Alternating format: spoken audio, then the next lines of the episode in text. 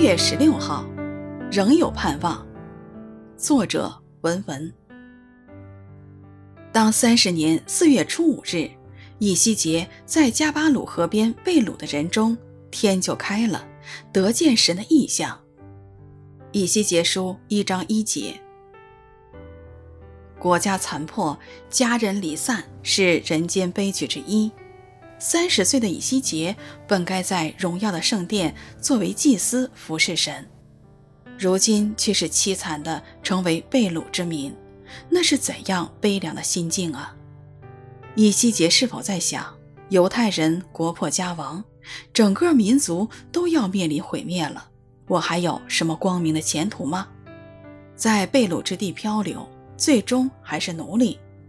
他的内心是否感到孤独绝望呢？然而天开了，他看见了神的异象，神呼召他做先知。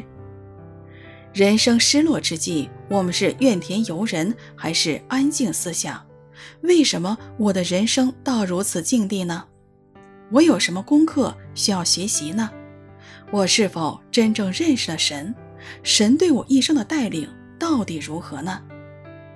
还没有认识神的人，人生的绝望之际，可以是蒙恩认识主的开始；而已经走在生命之路上的基督徒，任何的光景都是出于神的带领。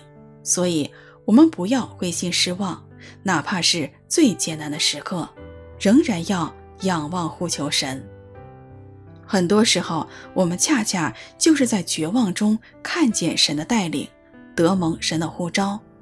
基督徒的人生实在是有福的。当三十年四月初五日，以西结在加巴鲁河边被掳的人中，天就开了，得见神的异象。以西结书一章一节，